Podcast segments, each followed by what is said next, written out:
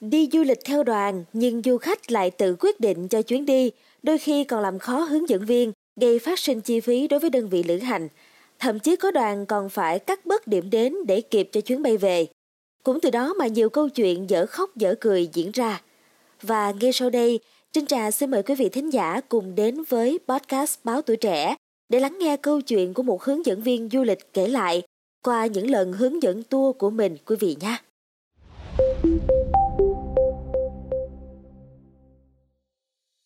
Đi tour theo đoàn, mặc dù có chương trình hẳn hoi, nhưng nhiều du khách cứ thích gì làm nấy, thậm chí còn mua sắm quá độ, khiến cho những công ty du lịch phải đau đầu.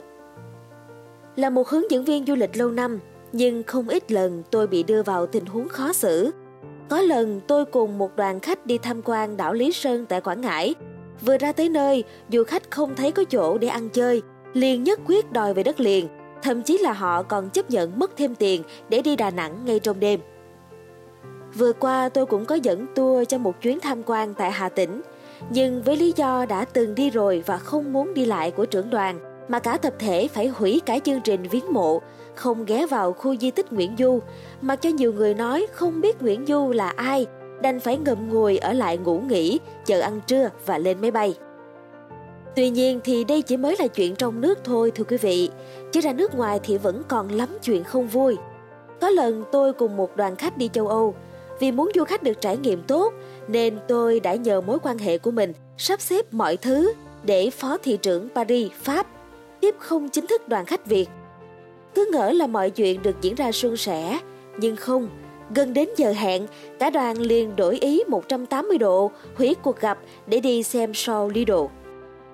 Còn đến Amsterdam, Hà Lan thì không một ai chịu đi thuyền để xem xứ sở thấp hơn mực nước biển xử lý như thế nào. Thay vào đó thì họ lại dành thời gian đi phố đèn đỏ. Mặc dù phố đèn đỏ lại hoạt động cả đêm, trong khi du thuyền thì tới 20 giờ là đóng cửa.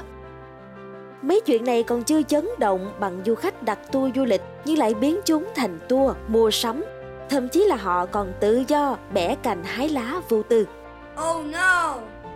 Nhắc đến mua sắm thì có lần tôi dắt một đoàn khách đến Vatican, Roma, tại Ý. Khi đến chơi, đoàn chỉ đứng chụp ảnh bên ngoài rồi tự do mua sắm hàng hiệu. Còn tôi thì phải giả vờ lạc đoàn để vào nhà thờ Thánh Peter và các điểm tham quan khác. Đến Viên, Ý cũng vậy, tôi đã giả lạc đoàn để đi đến những điểm tham quan riêng. Mặt khác cũng vì để du khách có thể thoải mái với sở thích mua sắm của mình. Và quý vị biết không, có lần đi Moscow tại Nga, vào bảo tàng là các đoàn cứ nháo nhào lên chụp ảnh. Nào là góc này đẹp, chỗ kia xinh, rồi họ cứ vô tư dẫm đạp cỏ, níu hoa tạo dáng, đến khi bị nhắc nhở thì liền cười xòa Mà chưa dừng lại ở đó đâu nha thưa quý vị, sau khi bị bảo vệ nhắc nhở thì họ ngó trước nhìn sau, đến khi không thấy nhân viên bảo vệ nữa thì họ lại tiếp tục những hành động đó. Tôi quay sang nhìn đoàn khách từ Bắc Kinh, Thượng Hải. Hôm ấy tham quan rất nghiêm túc, không ồn ào mà tôi tự thấy ngượng. Vì không chỉ riêng tôi, một anh đồng nghiệp của tôi cũng đã kể lại rằng năm 2017 anh có chuyến đi Campuchia nhưng mà gặp một số trục trặc khiến cho cả đoàn phải đợi 2 tiếng đồng hồ để hướng dẫn viên đi tìm khách ở quần thể Angkor Wat chỉ vì du khách mãi chụp ảnh nên bị lạc đường.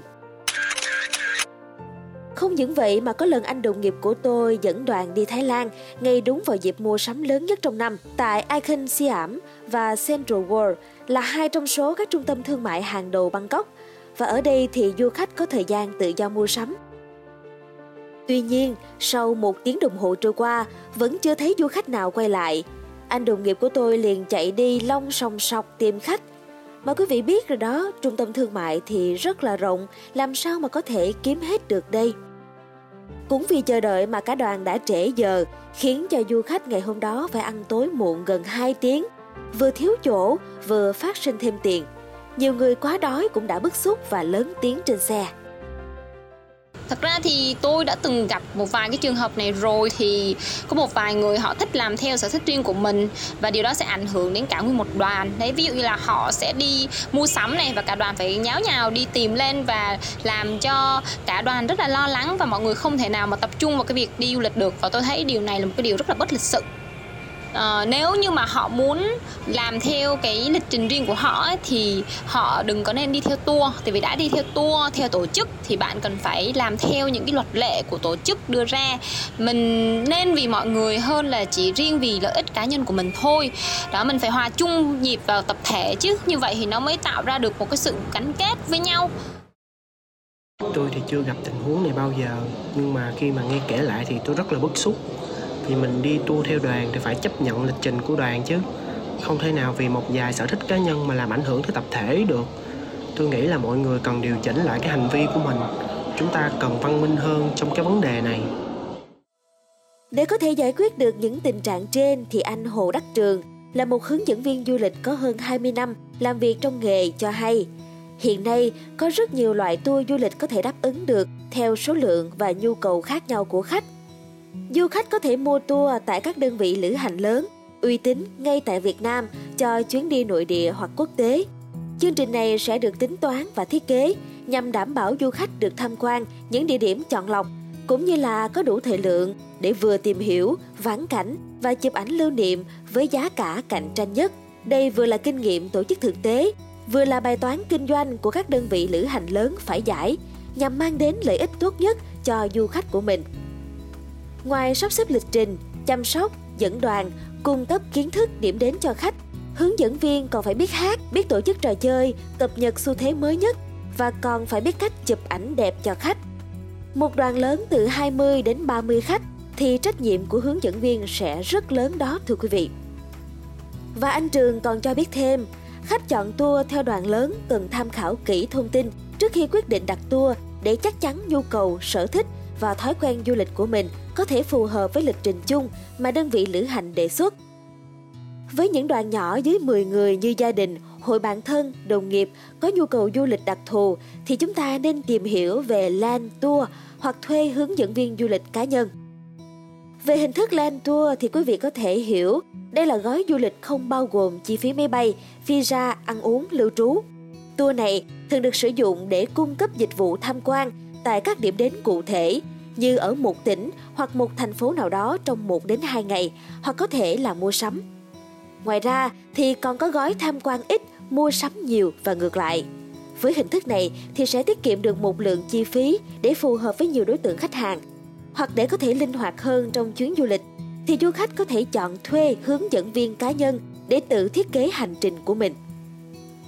Tuy nhiên với hình thức này thường sẽ có tại các đơn vị lữ hành vừa và nhỏ.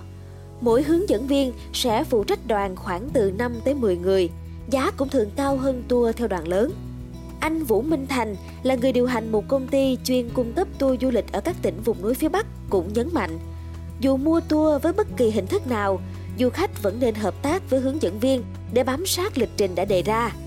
Bởi lịch trình được tính toán dựa trên rất nhiều yếu tố, chẳng hạn như là kinh phí, thời gian, thời tiết, địa hình, giao thông, văn hóa của các vùng miền và cả trách nhiệm rất lớn của hướng dẫn viên nữa. Và quý vị thính giả ơi, quý vị cũng cần lưu ý vấn đề này để mang lại những trải nghiệm tốt khi đặt tour du lịch trong mùa hè này quý vị nhé.